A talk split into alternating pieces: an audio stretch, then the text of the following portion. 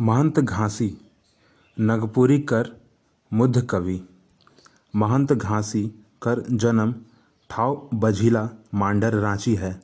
इनकर जीवन और रचना काल अनुमान रूपे 1850 से 1900 ईस्वी मानल जाएला रचना केर विषय वस्तु कर आधार पहे कहल जाए तो इनकर दुई ठो धारा है।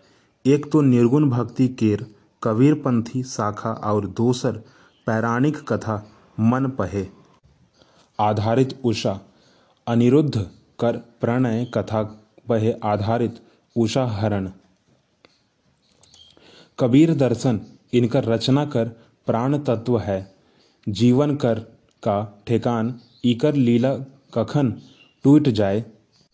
माया कर मोह में प्राण तब हो अटकल रहेला। परमात्मा से मिले कर व्याकुल कवि में व्याप्त है। महंत घासी, हो गुरु कर महिमा के उतना महत्व दे है, जतना कबीर अपने के।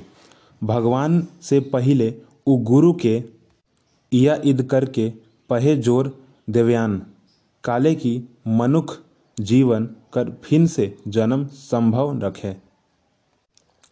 प्रियजन कर मोह भी खत्म होए जाएला रचना कर विषय वस्तु कर आधार। में कहेक से इनकर दुई धारा है, गोटेक तो निर्गुण भक्ति कर कबीरपंथी, शाखा और दोसर पौराणिक कथा, उपभे आधारित, उषा निरुद्ध कर प्रणय कथा, उपरे आधारित उषा हरण। इनकर कबीरपंथी कविता बगरा विख्यात होलक, इनकर ढेर रचना छितराय आहे।